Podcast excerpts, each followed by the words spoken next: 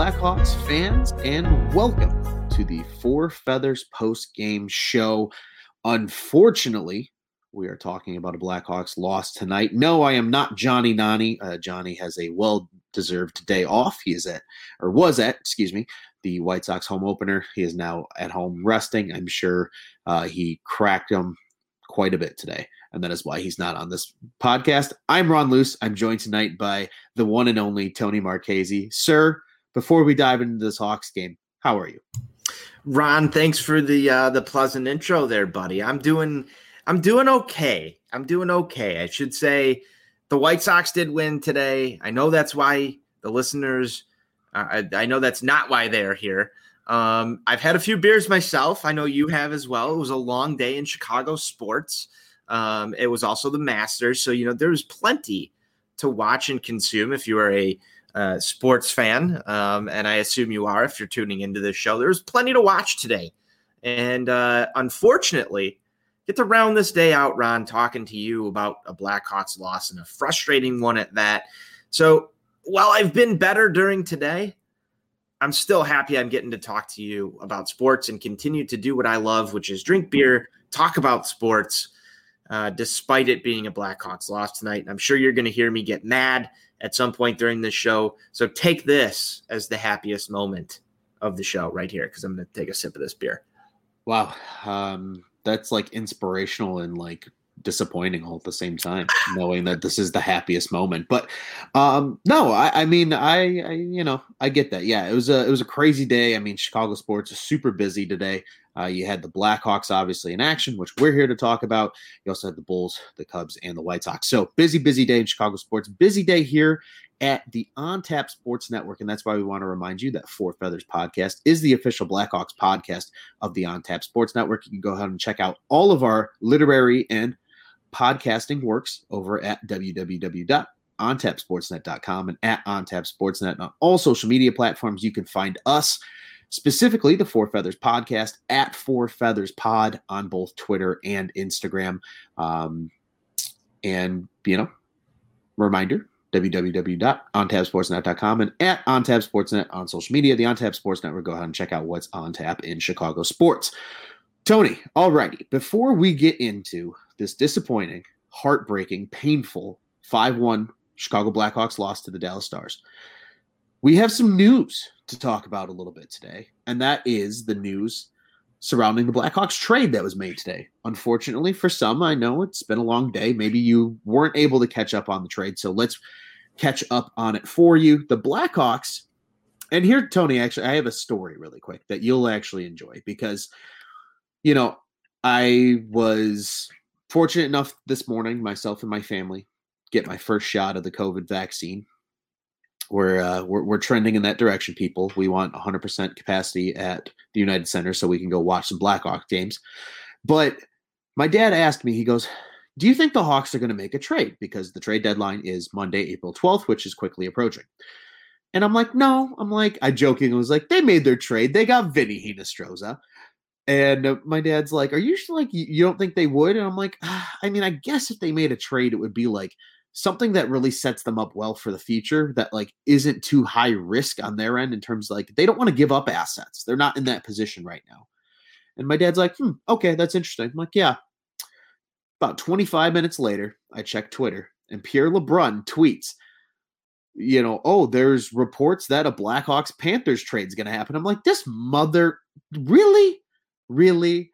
I was so upset. I'm just like damn it. I'm like that's karma. That is the world spitting in my face today because i'm like no why would the hawks make my day any busier than it's already going to be?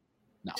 Yeah they're and like you, hold my beer. so were you were you thinking as soon as you saw that initial tweet not knowing what pierre had said in the tweet but just that the blackhawks are you know in involved in trade discussions ron are you thinking like okay, here goes Calvin DeHaan, or here goes one of my other favorite players. Because normally when the Blackhawks yes. trade somebody, it's either one of your favorite players or, or one of Patrick Comiskey's play, favorite players. Now, my favorite Ooh. players don't get traded; they just retire for whatever reason. Fair, fair, yeah. No, I, I think I wasn't sure. So the the first report that came out for those that didn't see was Pierre LeBrun actually gave two names. He said Brett Connolly and Riley Stillman for the Panthers are involved in the trade going to Chicago. So I was like, oh, okay. To me, it immediately said salary dump because I know Connolly was underperforming this season. He's getting paid quite a bit of money to be realistically was paid to be a top six winger there in Florida at three and a half million for four years. Uh, that's quite a bit of money. So thought that that was going to be some type of salary dump. But that being said, Aaron Ekblad is hurt, Florida's top defenseman.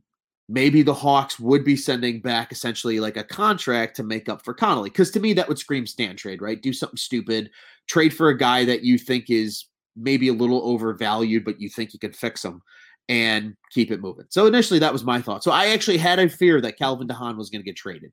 And I said it on Twitter. I was like, I will be sad. I will be the pissiest Blackhawks fan today if Calvin DeHaan is dealt to the Florida Panthers.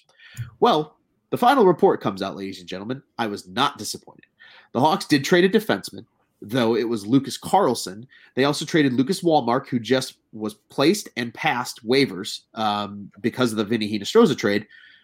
And they got a pretty nice return. So the Blackhawks received Brett Connolly. He is, uh, as I mentioned, a winger forward. They also received defenseman Riley Stillman, center prospect Henrik Borgstrom. He's going to be a fun one. We're going to get into him. And a seventh round pick in exchange for those two players. So, really was 100% a cap dump on the place of Florida. And the Hawks actually made out pretty well with it, Tony. So, I, I, do want to turn it quickly over to you. I, knew, I know you mentioned that, you know, as I think a lot of Hawks fans admittedly are, they don't maybe know a lot of these guys in this trade because Florida is a kind of a forgotten about franchise. So, what were your initial thoughts on the trade? I mean, initial thoughts on the trade, and you're correct. I, I don't know these guys uh, as well as as you do. I'm not as as involved in some of the um, you know minor league systems of other uh, other franchises around the league. Uh, but I just think you know overall, Ron, um, the the Hawks have made out kind of nicely here at the trade deadline. They've acquired some assets. Uh, they haven't moved anybody that's going to be a detriment to what would be a potential playoff run. Uh, I know that that's kind of slipping, and we can talk about the standings and, and what goes on around that. But you haven't really blown anything up. You've gotten some things back in return. Uh, you know, you've accumulated another draft pick.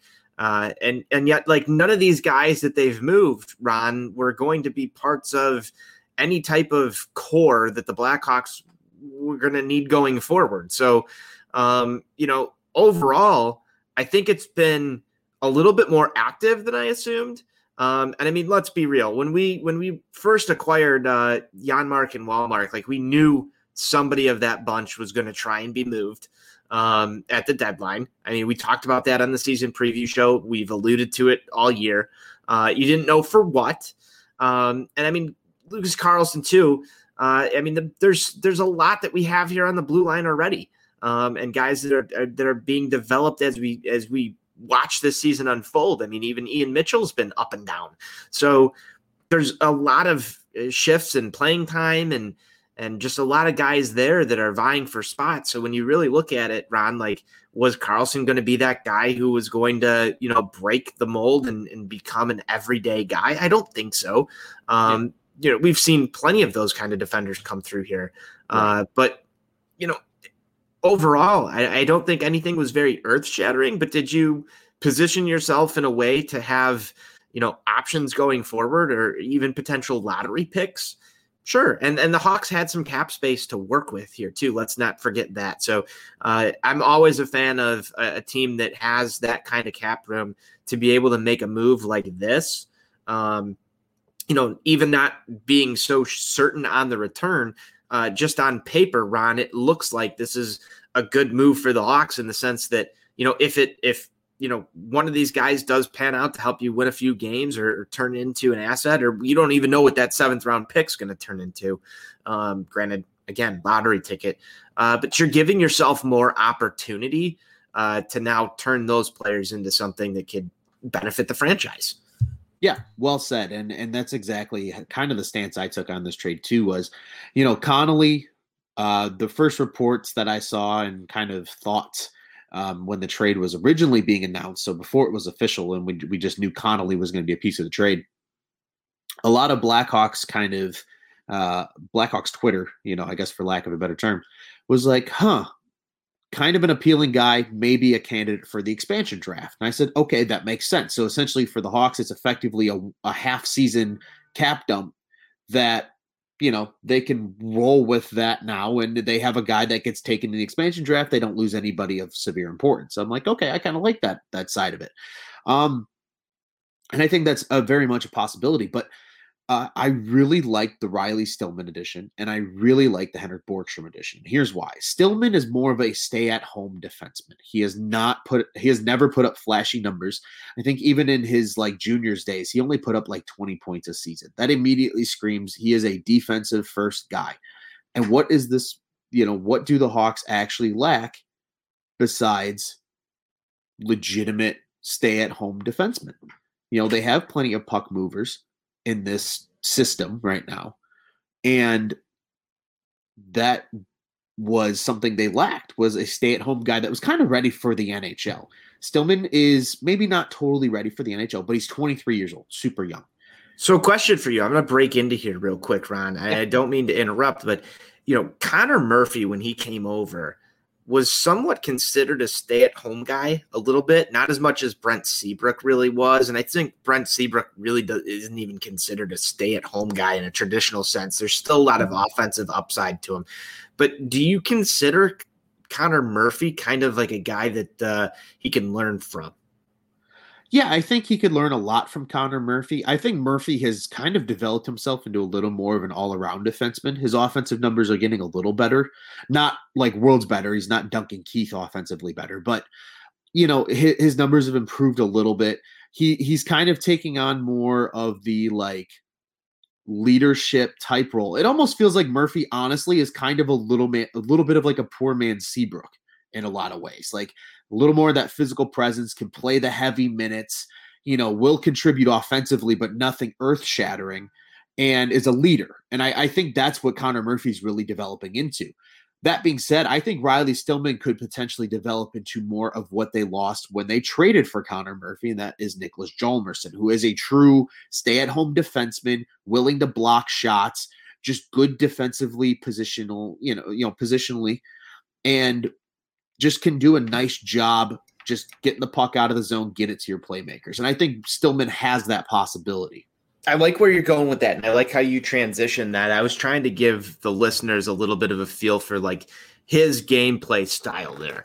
Because I think when a lot of people, when you hear stay at home defenseman, you can think of two different things, right, Ron? You can think of slow, yeah. or you can think of a guy that's defensively responsible uh, taking those blocked shots, maybe not contributing on the offensive side, can still move the puck up the ice, but isn't going to spring anybody consistently. Right. Uh, where you look at that as a as a as an offensive defensive weapon. Um, so that's where I'm trying to you know just have you shed a little bit more detail on that because I think that's important. Yeah, I think I think Stillman can be. He's not going to be as like all over the place as Hjalmarsson. Hjalmarsson was a much almost like just athletic freak in a lot of ways. Like he would do the crazy sprawling moves to like block shots, and he was really like poke. You know, he could poke. He had good range. Kind of this like you guys can't see Ron right now, but he's actively acting out. actively out. acting out. Yeah, how how you know they block shots and stuff. He's like diving all over his room. This is fantastic. My my my brother actually, my older brother actually had a nickname for Nicholas Hjalmarsson. He called him Spider Monkey because like when he's all he's just all over the place, and that's kind of like his style. Stillman is probably a little less all over the place, but again, at the core of it, he's a good positionally sound defenseman that's just effective in his own zone. And he'll spring a guy here and there. I think you said that perfectly, but he's not going to consistently generate offense from the back end. So I think he's a good piece. But the real wild card of this trade, Tony, is Henrik Borgstrom. And here's why. He, A, fits the Stan model perfectly. What does Stan Bowman love more than former first round draft picks? No trade clauses. Yes. Other than that, there is nothing more that Stan loves than former first round picks that didn't work out with their former team. That's what Borgstrom is. And here's why. So Borgstrom was a 2016 first round pick. He was 23rd overall in that draft by the Florida Panthers. Unfortunately, of late, and we're starting to see it with a guy that's finally cracked the roster, that being Owen Tippett, who was a first round pick of the Florida Panthers years back. He took a really long time to develop in their system. They've also noticed that that's happening with a lot of their other top prospects right now. Guys they had really high upside coming in that just couldn't pan out for some reason. And it, it leads a question of like, can Florida really develop talent right now if it's not NHL ready? Because really, a lot of their roster aren't guys they necessarily developed. They were either high draft picks that were like ready for the NHL or guys they either got through free agency or trades. So, you know, there's a lot of questions surrounding that. But Borgstrom dominated the NCAA level. He played at the University of Denver. I think Stan quoted today something along the lines of like he thought he was a top 10 ever college player that he had seen and thought he was a no-brainer in the in like in the NHL. And he just for some reason wasn't working out. He's good size. He has good size though. He's six foot three, 200 pounds at age 23. He is a true center. I, I, I would I would concern people don't think Dylan Strome in this case. I think he's more agile than Strome is. I'm not saying he's gonna be a Brandon Hagel sorts who's just gonna run circles around people speed wise, but he's he's definitely got you know a, a second gear that a guy like Dylan Strome doesn't have. So he's got a lot of upside. He's really promising, and he's a guy I think a lot of people have been intrigued by. But this year, he actually, I think, partially because of him being upset with the franchise and just amidst the whole COVID thing, he said rather than risk there being no AHL season and me not playing at all, I'm going to go play in Europe. So he's currently playing in Finland's top league, which is is Liiga, is what they go by there. Um, he's playing up there right now, and he's actually having a nice little season. So the the and Stan also said today in the press conference the intention is to sign him next season and he will play I've heard with the Blackhawks. So they are expecting him to be on the roster in the fall. Uh, and I would expect it to be as a third line center. I think the Dylan Strome at center project is officially over. I think Strome will remain on the wing as long as he's a Blackhawk. And Kirby Dach will be your two line center. Hopefully, Jonathan Toews is healthy and he'll be your one line center. And then that would put position Borgstrom to be a third line center with maybe a P, uh, Suter kicking out to the wing. So I think that's what they're thinking right now with Borgstrom. And it's he's a real wild card. He could be an absolute steal of this trade. Uh, and then, as you mentioned, the seventh round pick is a nice throw in. Worst comes to worst, if you're if there's a guy they really like in the fifth round and they want to trade back in, you can package your or trade up. Let's say in the fifth round, you can take your fifth that they already have, and you can put that seventh with it and move up sometimes. So it, it gives you draft flexibility. So I agree. I think overall, I think it's a, a good move for the Hawks. Like you said, like it doesn't impact what they're doing right now. None of the like the two guys that were on the roster have barely played all season. They clearly weren't fits in some capacity, whether it was too much of that type of player with a guy like Lucas Carlsson, or just Wallmark just not seeming to gel well with the lineup after the whole COVID issues, whether that was his health or whether that was just guys stepping up prior to or you know, and kind of like outplaying him out of a spot essentially.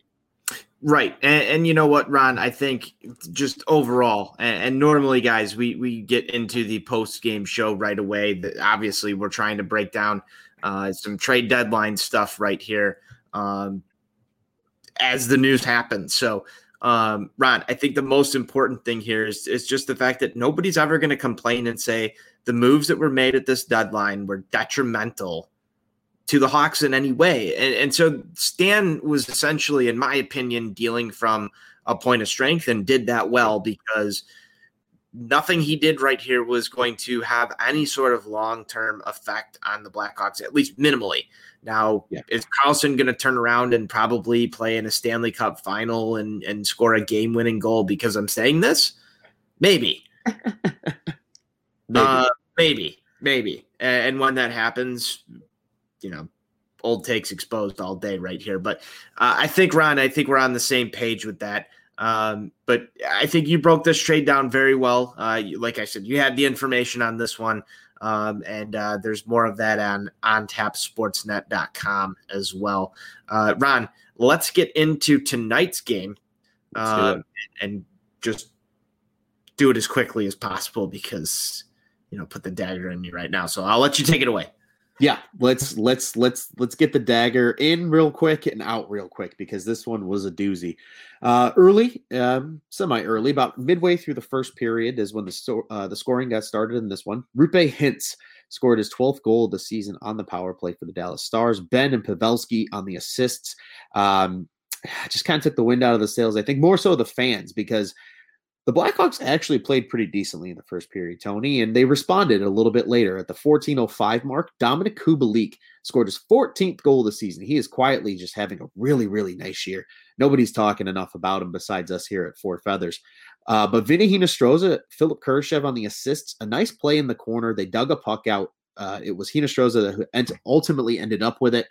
He feeds it through the slot to Dominik Kubalik, back door on Khudobin uh, and Kubalik doesn't miss. It was an absolute beautiful goal, and the Hawks went into the first intermission, Tony, uh, uh, tied one to one in this one, which you know I think had fans feeling pretty good. They played pretty well in that first period, but the wheels fell off in the second period. Jason Robertson scored his ninth of the season for the Stars at the 113 mark in the second period. So quickly taking the wins out of the sails uh, of the Blackhawks players early in that second period. Um, as the game wore on, though, it took about another 13 minutes before Dallas would score again. This time, though, Miro Heiskanen on the power play from the top of the point, just an absolute laser.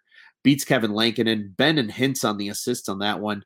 Um, that coming, if I remember correctly, after a Ryan Carpenter penalty uh, delay a game. So just a poor penalty that leads to that. It was a real just morale shatterer. Uh, and then you know, like you said, dude, let's let's add to the pain and throw another dagger in there because then just a minute and some uh, almost a minute and a half later, a little more than that maybe, Blake Comeau gets the easiest goal potentially of his career because Duncan Keith completely wipes out, blows a tire at the blue line, somehow like accidentally hits the puck with his stick a little bit. It goes right to Comeau, who's got a breakaway in on Lankinen, and he's not gonna miss. Um, so that made it 4 1 Dallas going into the third. And then right out the third period, Tony, let's just pull the dagger out and let us bleed out at this point because Blake Comeau, yet again, an awful change by the Blackhawks defense. I don't know what the hell happened on this play. And I borderline freaked out when it did because I was like, that was very egregious. But Boqvist is like half on, half off. He finally decides to go off when Dallas is coming into the zone with the puck and it's a two on one. And Hintz to Comeau, they're not going to miss. That was 50 seconds into the third, ladies and gentlemen. And the Hawks were just walking zombies the rest of the third period for all I care. That's why the four feathers died down because guess what? I died down because the Hawks died down. It was just that kind of night. And the Hawks lose five to one, Tony. We got through it nice and quickly. So I'll turn it right back over to you for some analysis and just what your thoughts are about this game. You know, thanks for for doing that quick, Ron. You know, Johnny normally makes me talk about each and every one of the goals. I don't know about you, um, and you know, I don't even want to uh, during this game. Um, so I, I'm, I'm just thanking you for for doing that quick. Not that I don't enjoy breaking down each and every goal. Uh, this one was just not good because uh, number one, um, you, you've kind of played Dallas well all year, and seeing this one slip not great, and especially with the with the standings right now. I know there's a lot of Blackhawks Twitter out there that does, uh, you know, want this team to suffer its lumps and get through the rebuild with the, you know, I guess we're calling it a rebuild uh, again. It's Ron, you're right there with me too. Like, is this rebuild, retool, potato, retool, potato, whatever? Um, but yeah, so uh, there are people out there that want to see them get you know best draft position and you know all that stuff, and we can debate back and forth whether or not you know that's valid right now. But I, am a fan. I want to see this team in the playoffs, Ron. I know you do too, and, and so this one kind of hurts because you you slip just a little bit farther now um, four points behind the Panther, or yeah, they're behind the Predators right now, right? I yes, think that's the so. the last I looked. Four behind the Predators. Um, the Panthers are a little bit ahead of them as well. Uh, what are they at uh, point wise here? Just looking, yeah. they're at 56. So they've got they've got a nice 11 point gap over there. So it's essentially down right now, Ron, uh, to the Predators, the Blackhawks, And then the Stars and the Blue Jackets are kind of right there on their tails, just three points behind. And the Stars have three games in hand on the Blackhawks. So you can fall quite quickly. Um, you know, if, if the if the Stars are able to rattle off two of those wins. So you're looking at this right now. If you're scoreboard watching, obviously you've got the trade deadline coming up. I don't foresee the Blackhawks doing something drastic.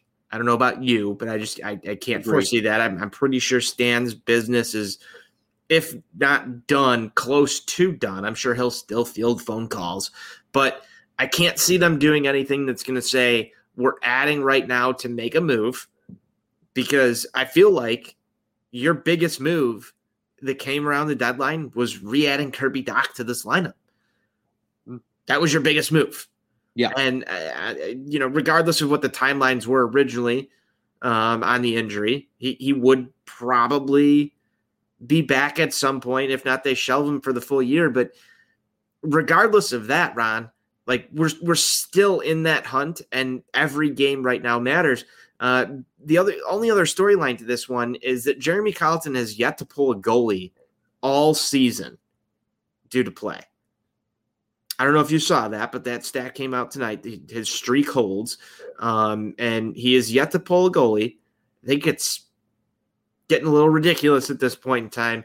Where is the accountability in these games? Not so much that Kevin Lankinen wasn't the best option to win this game, even when you're down 3 1, 4 1, but to light a fire, to energize his team, Ron where was that tonight? Because I also felt like the Blackhawks kind of rolled over tonight, just a little bit. Thoughts? Yeah, uh, no, they really did. It really felt that way. It felt like that kind of game where they're just like, okay, we give up. Like things didn't go in our favor. Like they gave in really early, and maybe, maybe some of it is the stress of the trade deadline. Sometimes that affects players' play.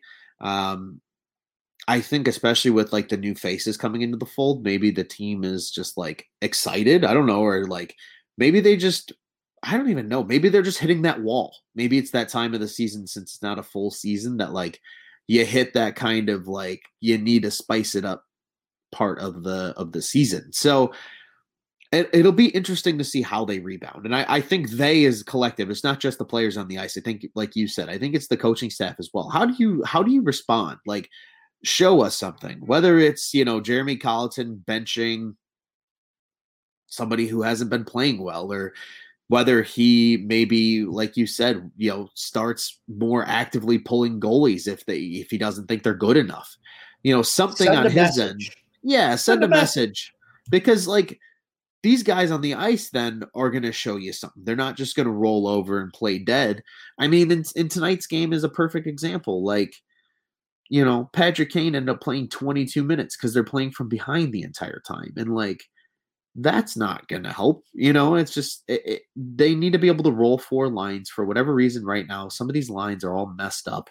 And I know there's a lot of shuffling pieces. You know, we could, we could talk that like early in the season, they were very cohesive because they didn't have a lot of depth you know, outside of a couple guys. Let's they, let's talk about that for a second, Ron, because I think you hit on a very important point. The Blackhawks have a lot of options. Are they the best options? No. And sometimes that can be a detriment to a coach. And that's not exactly to say that Jeremy Colliton isn't handling lines well. This is something that can be a problem in any sport. When you've got a lot of options, and let, like let's just look at the forward group, Ron. Like there's Carl Soderberg is is a scratch tonight, and you know that like at least for me, I like having him in the lineup just based on, you know, his size and his ability to get to the net. If you start adding back in some guys here too, like Andrew Shaw to the forward group, or say Jonathan Toews is available, there's a lot of guys that are middle six group that you can go to here. And and that makes things unstable, especially in hockey, because you want to build that chemistry amongst guys but when you have too many of these options, and I feel like none of them are, none of them jump off the page enough to say, I'm going to be a starter every single fucking night. But a lot of them say, you know, I deserve NHL minutes. And that's where it stops. And it's it's really hard to classify this, but you I feel like one of the problems right now is that earlier on in the year, yes, you didn't have those options. So you knew who you were going to, you knew who those lines were going to be. And now, and this is maybe one thing that I have a little bit of an issue with the Hinostroza trade is that like you've now added another one of those types of guys. And I mean, we're talking about like, you know, Brandon Pirri gets sent down and doesn't have doesn't have time, but yet can score goals down in the AHL and might deserve another crack back up here. Like th- this is it, it's it's not a bad problem to have that kind of depth, but it's almost a bad problem to have too many not sexy options. I think I think where you're trying to go, Tony, I, I, completely understand what you're saying. It's like right now, these are a lot of guys that are in that like prove it mode of their careers. Like they have that middle six talent, but they're still kind of trying to prove that they can be middle six or better players. You know, well, no, no disrespect to like Ryan Carpenter, and I know he's Johnny's guy, but like you look at this lineup right now and if you're filling it, if you're if you're Jeremy Colliton, you're filling out the card, you're like, okay, I got to get Ryan Carpenter in there. But I also have, you know, Carl Soderberg, and I've got, you know, at the time you had Wallmark, Janmark, um, you know, you got Hinostroza, you got Pirri, you've got Kampf, you've got like a bunch of just guys, right? They're they're they're just guys. They're not to jump off the. You can even put Dylan Strome in there sometimes, where it's like you might get a great game or two out of Dylan Strome, and then other times he's going to play like one of these just guys. Yeah. And so you you've got this this mess of a bag that you're basically just picking out of a hat trying to put lines together to get guys ice time. Meanwhile, none of these guys are doing what like Alex DeBrincat or Dominik Kubalik can do. And I'm not even going to the Patrick Kanes of the world. I'm talking about guys that like deserve to actually be in the lineup every single night because they prove it. You've got a bunch of other guys that are just kind of second tier to even that. And when you have too many of those, it makes a decision a lot harder than if you take three of those guys and say, "Yeah, these guys suck. I'm not I'm not fucking putting them in." Yeah, that's fair. I, I think that's fair. And I think that's going to be part of the evaluation phase here late in the season now is like, I think for the future, trying to figure out who those guys can be because you still need those guys. Like, there's no doubt. but having, but having too many of them is worse than like having like it's just as bad as not having any of those guys. I'm, I'm not I'm not saying that it's a bad problem that that roster construction works, Ron. What I'm going to drive this home, and you may you may not like the, what I'm about to say is that that's a Jeremy Colliton problem to try and identify who those people are as I crack this beer. You need to be able to put those lines together, make them effective, and identify what works and what doesn't. Because when you're shuffling things around like you are right now, and, and this is a tough time at any for any NHL team, especially at the trade deadline when you make those additions to make sure that they actually fit and gel together. So if I if I take my whole stance of you know Stan's trade deadline stuff isn't going to hurt the Hawks long term. If if I want to go full meatball, full meatball mode, Ron, and say we need to make the playoffs this year, was it the best move to add Hinostroza into this mix and then try and figure out where he fits? Now I think you can make an argument from your side that you know you love that third line tonight, um, but at the same point in time is Jeremy Colliton at that stage in his NHL coaching career where he's getting the most out of these guys. And I think he's done a wonderful job this year. I think if you've listened to the show, I've given Jeremy Colliton more praise than I've than I've had issues with his coaching. And I'm going really deep here. I, I might be fishing a little bit, but is he at that point in his career where he knows how to get the most out of a group of say nine guys that fits somewhere in this and is he putting the puzzle pieces in the right spots? Yeah I, I, think that's the key right is you know early in this season i think you were seeing that because it was just that same group. It was guys he knew. I think the problem right now is i i, I get why stan's doing what he's doing because like you said none of these are detrimental to the hawks long term. So it's like take a swing and see what you can get even if it's just guys that you can maybe later flip or whatever. So like I, I I like where that's going. But the problem then is is like you said, it messes with the coach knowing these guys, trying to figure out who fits together. And that's like a whole nother adjustment period. And that could hurt the Hawks in this season, but maybe doesn't hurt them long term. So I agree. I think the key right now, and I think that's going to be the key for these next like four or five games, is like find out where these new guys really fit in. Like if Hinostroza fits well with Kubalik and Kurashev, let that line stay together then. But then figure out like where's Connolly going to fit? Is Stillman even going to play? Is he just taxi depth right now and see what you got with him next year? Like figure out guys' roles as quickly as possible, then let them gel. And then if they truly are as good as they've kind of shown at times this season, then they might make that late push for that fourth spot and at least have a playoff appearance. Yeah, and, and, I mean a lot of this Ron is going to come down to it's it's not just going to be Jeremy Colliton. Some of this is on the players to make themselves that guy. Right. Some of it's on the players to gel with their line mates regardless. I'm not going to take that out of context. Um, you know, the, the players who are on the ice still need to make the plays. So, you know, it is what it is. I, I think that sometimes, you know, when it when it becomes too hard with too many options, you got to go back to you know keep it simple, stupid. And you know it was there for Jeremy Colliton early on in this year, um, and you know he did keep it simple, and things were working. Right now, I I feel like the Blackhawks have made things just a little bit too complicated on themselves.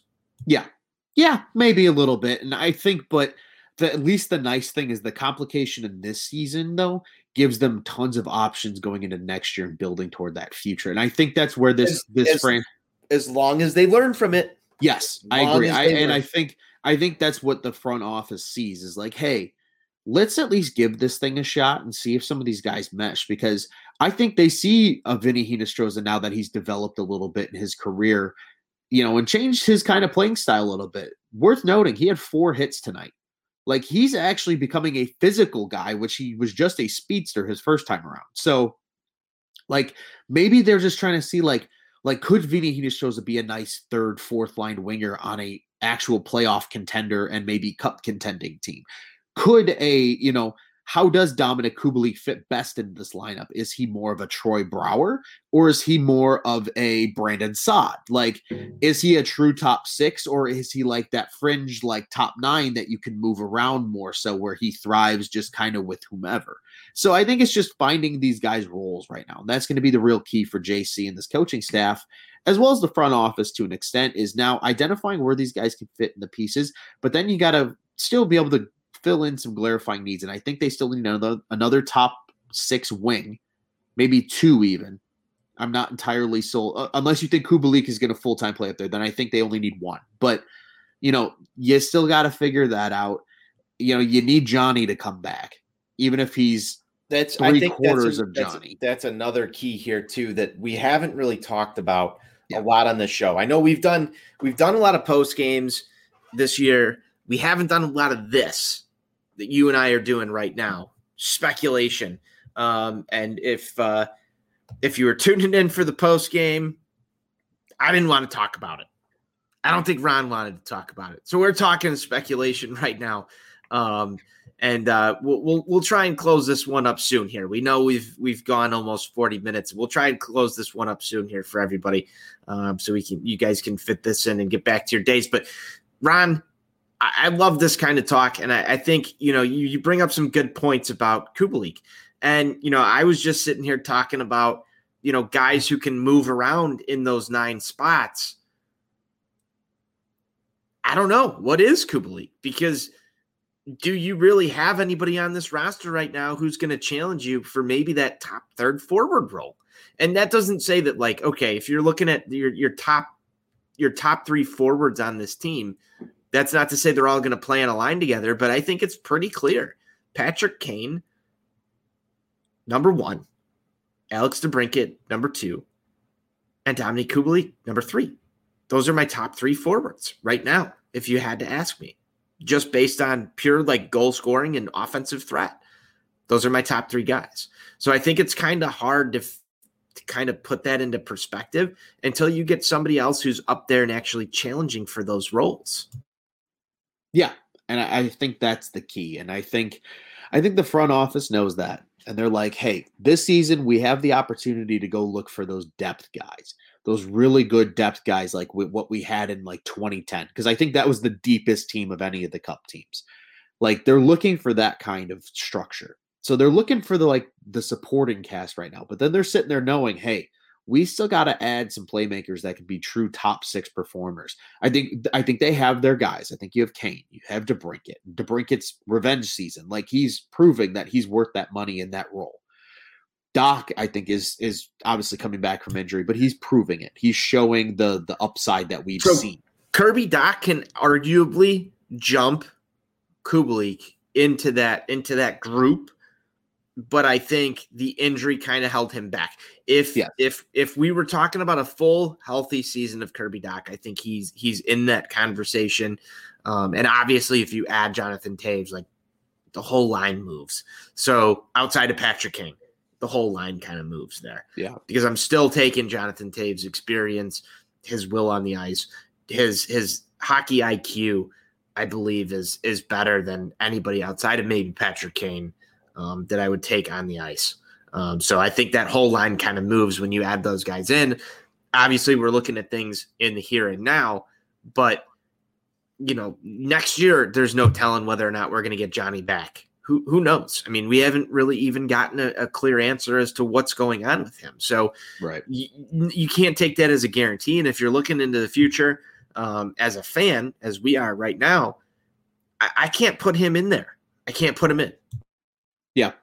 I agree. I, I, think there's there's a lot of uncertainty. So I think the Hawks are just you know trying to kind of throw it all at the wall right now and say, hey, what sticks and what doesn't, and let's let's figure it out. And so you know, I don't hate the idea. I don't love it at the same time. I mean, there's there's points to both, but I think I lean more into like I do like it. I think the trade was a good trade, and I think long term it's going to really benefit the Hawks. Um, with again without doing anything detrimental to the the current state of the roster. So I, I think it was a, a, good day overall, despite a really unfortunate loss for the team. And hopefully they they can take these next couple of games. Uh, we're going to preview the Columbus game here in a moment, but hopefully they can take this and and kind of move it into these upcoming series and actually do something now to figure that kind of line chemistry out and hopefully make that push for the playoffs. So Tony, I will turn it right back over to you any final thoughts on the game tonight, the trade, anything like that before we move on to um, preview Columbus? Final thoughts, Ron. It, it's now or never time uh, for this team. And I think I kind of hit on a few different things. I'm a little bit more mellowed out after talking with you, Ron. And it, maybe it's the Wayne's World background that we got going on here. I felt like I was going to get mad online. I'm not mad online right now. I'm just kind of calm. We're in we're in a calm state. We're in the Wayne's World basement right now. If uh, if you didn't catch that from earlier, we've got the Wayne's World background. You can't see uh, Ron and I, but we can see the Wayne's World background that we got on this little stream here. Ron, it's now or never time. This team needs to do something. They need to win games, and I'm going full meatball right now. You need to win these next upcoming games against Columbus. You have to. Why? Because if we're talking about learning, if we're talking about a team building off of some of these things that you want to learn from losses like tonight, it's how to get back into the next game and take that step forward. I want this team competing for that playoff spot. I want these younger guys to know what it's like to be in that chase, in that hunt, and try and regain a spot. Because right now, you essentially look at this run, you're down two nothing in a seven game series you need to go back out here and you need to win the next two and tie this thing up. So think about it like a playoff series. Look at this. Try and get yourself back into a into a into a playoff spot. That should be the goal for this team. Are they going to make it? Who knows? But guess what? That's how Jeremy Colliton should be approaching these next games in the locker room. These are must-win games. Let's get out there. Let's erase this brutal fucking loss from our memory by coming out and you know 3 1, 4 1 game. Let's let that offense show up. Guy like Patrick Kane needs to show up in this next game. Alex DeBrincat needs to show up in this next game. Let's get on the score sheet early in the first and work with a lead. And that's that's your key to success right there. Yeah. Well said. Well said. Um, well, I think it's a perfect time. I have nothing else to add. So I think we'll move forward. We'll talk about this Columbus game coming up on Saturday. But before we do, uh, we'll take a step aside really quick and get a quick word from our sponsor, Manscaped. Hey, you. Yeah, you. Got Bush? You definitely do if you haven't tried the best products from our sponsor, Manscaped. We're looking out for you here at On Tap because we have an exclusive 20% off discount using the code ON TAP at manscaped.com. Manscaped is dedicated to helping you level up your full body grooming game with their Perfect Package 3.0.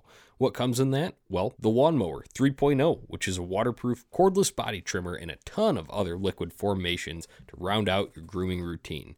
This is the best trimmer to help you trim up the hedges. The trimmer features a cutting edge ceramic blade to reduce grooming accidents thanks to advanced skin safe technology pioneered by Manscaped. When you trim the hedges, the tree stands taller. Inside the perfect package, you'll also find the Manscaped Crop Preserver Ball Deodorant to make sure your balls are smelling majestic before that Tinder date. You also find the Crop Reviver Ball Toner, which is a spray on toner that's designed to make your balls smell irresistible be sure to add their refined cologne to your arsenal as well. With a perfect package or a performance package purchase, you'll also get two free gifts the Shed Travel Bag, which is a $39 value add, and the patented high performance reduced chafing Manscaped Boxers. So go get 20% off and free shipping using the code ONTAP at manscaped.com. Do yourself a favor this spring and always use the right tools for your bush trimming experience. Once again, you can get 20% off and free shipping by using the code ONTAP, all one word, at manscaped.com. That's 20% off with free shipping at manscaped.com by using the code ONTAP. It's 2021 and you still got bush? Change that with Manscaped. And we're back. Thank you so much to our sponsor, Manscaped. Um, make sure you check them out at www.manscaped.com. All right, Tony, here we go. We are moving forward. We are putting this loss in the rearview mirror because the Blackhawks are back on Saturday, April 10th in Columbus to take on the Columbus Blue Jackets at 6 o'clock Central Daylight Time. One of those great, it's not a Sunday 6 o'clock start, but it's a Saturday 6 o'clock start.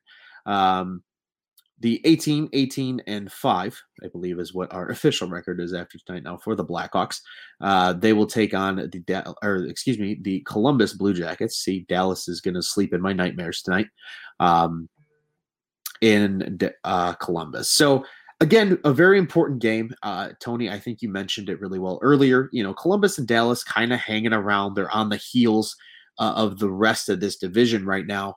The Hawks, four points behind Nashville. They really, really, really need to catch Nashville. You really, I agree with you. You need to win these next two upcoming games. I really think they need to win their next four upcoming games to really feel like they actually have a legitimate shot at that number four playoff spot. So, beating Columbus, uh, you kill two birds with one stone. You push them further down in the standings while also elevating yourself up the standings. So this is a very important game. So Tony, I would love to hear what your thoughts are about Saturday's game, and then um, you know I'll I'll finish it up there, and then we'll get to a stick to click before we get out of here tonight. Ron, I'll make it real quick and I'll make it real simple, and I'll even give you my stick to click. Number one, I think I said it just a few seconds ago. Get out to an early lead. Um, you want to bury this team early and Patrick Kane, Columbus, it's written on the wall. That's my stick to click. Just get it done. Big offensive showing for the Blackhawks on Saturday. And we might all be in attendance together. So let's make it happen. And guess what? I've been really cold with these Blackhawks bets. And I talked to you a little bit about this before we got on air. I'm going to bet the Hawks again on Saturday because guess what? At some point, it has to turn around. Yeah, it really does. And and make sure that if you're gonna follow suit with Tony, you make sure you do your betting over at Bet Rivers. Use the app, go online, go in person if you're feeling up to it. Uh, whatever it is you want to do.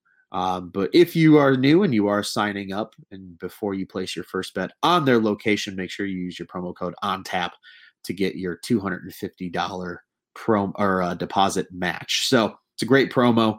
Uh, we appreciate Bet Rivers. But yeah, Tony, I think you said it perfectly, man. Like we're hopefully going to be in attendance with each other watching this game together, the Four Feathers crew. And what better way than Patrick Kane to own the franchise that he owns in Columbus, Ohio, and that is the Blue Jackets. And I, I think that's a great stick to click. I, I would agree with you, but I, I don't want to you know, take the same player that you took because I think you have a, a, a good sense of of. You can uh, ride with me, Ron. You can ride with me. Ride Well, with me. Let's go. Let's ride I'm- together. Let's ride I've together been- as brothers. I've been holding this one in though. And and I have to just I have to spill my secrets, Tony. And I, I told Johnny on Tuesday's show that I almost wanted to go with Vinny Hinostroza for tonight's game as my stick to click. And he had an assist. Two games, two assists. Looks really good with Dominik Kubalik. I'm gonna take Vinny Hinostroza on Saturday in Columbus to have a weird good game, like a goal and an assist, and be worthy of my stick to click. And if he is not, I will sit in shame on our next Four Feathers podcast. Well, there you go. There you go. You take Hinostroza. I'll take Patrick Kane. I feel a little bit better about my pick than you feel about yours. I feel like right now, just looking at you, um, yeah, it's it's it's it's been a fun show, Ron. We got to a lot. We I know we went a lot longer than we normally do on these post games. We had a lot to talk about. Obviously, the Blackhawks make a move today. Blackhawks played a shitty game today. We had a lot to talk about. Ron, I don't have anything else.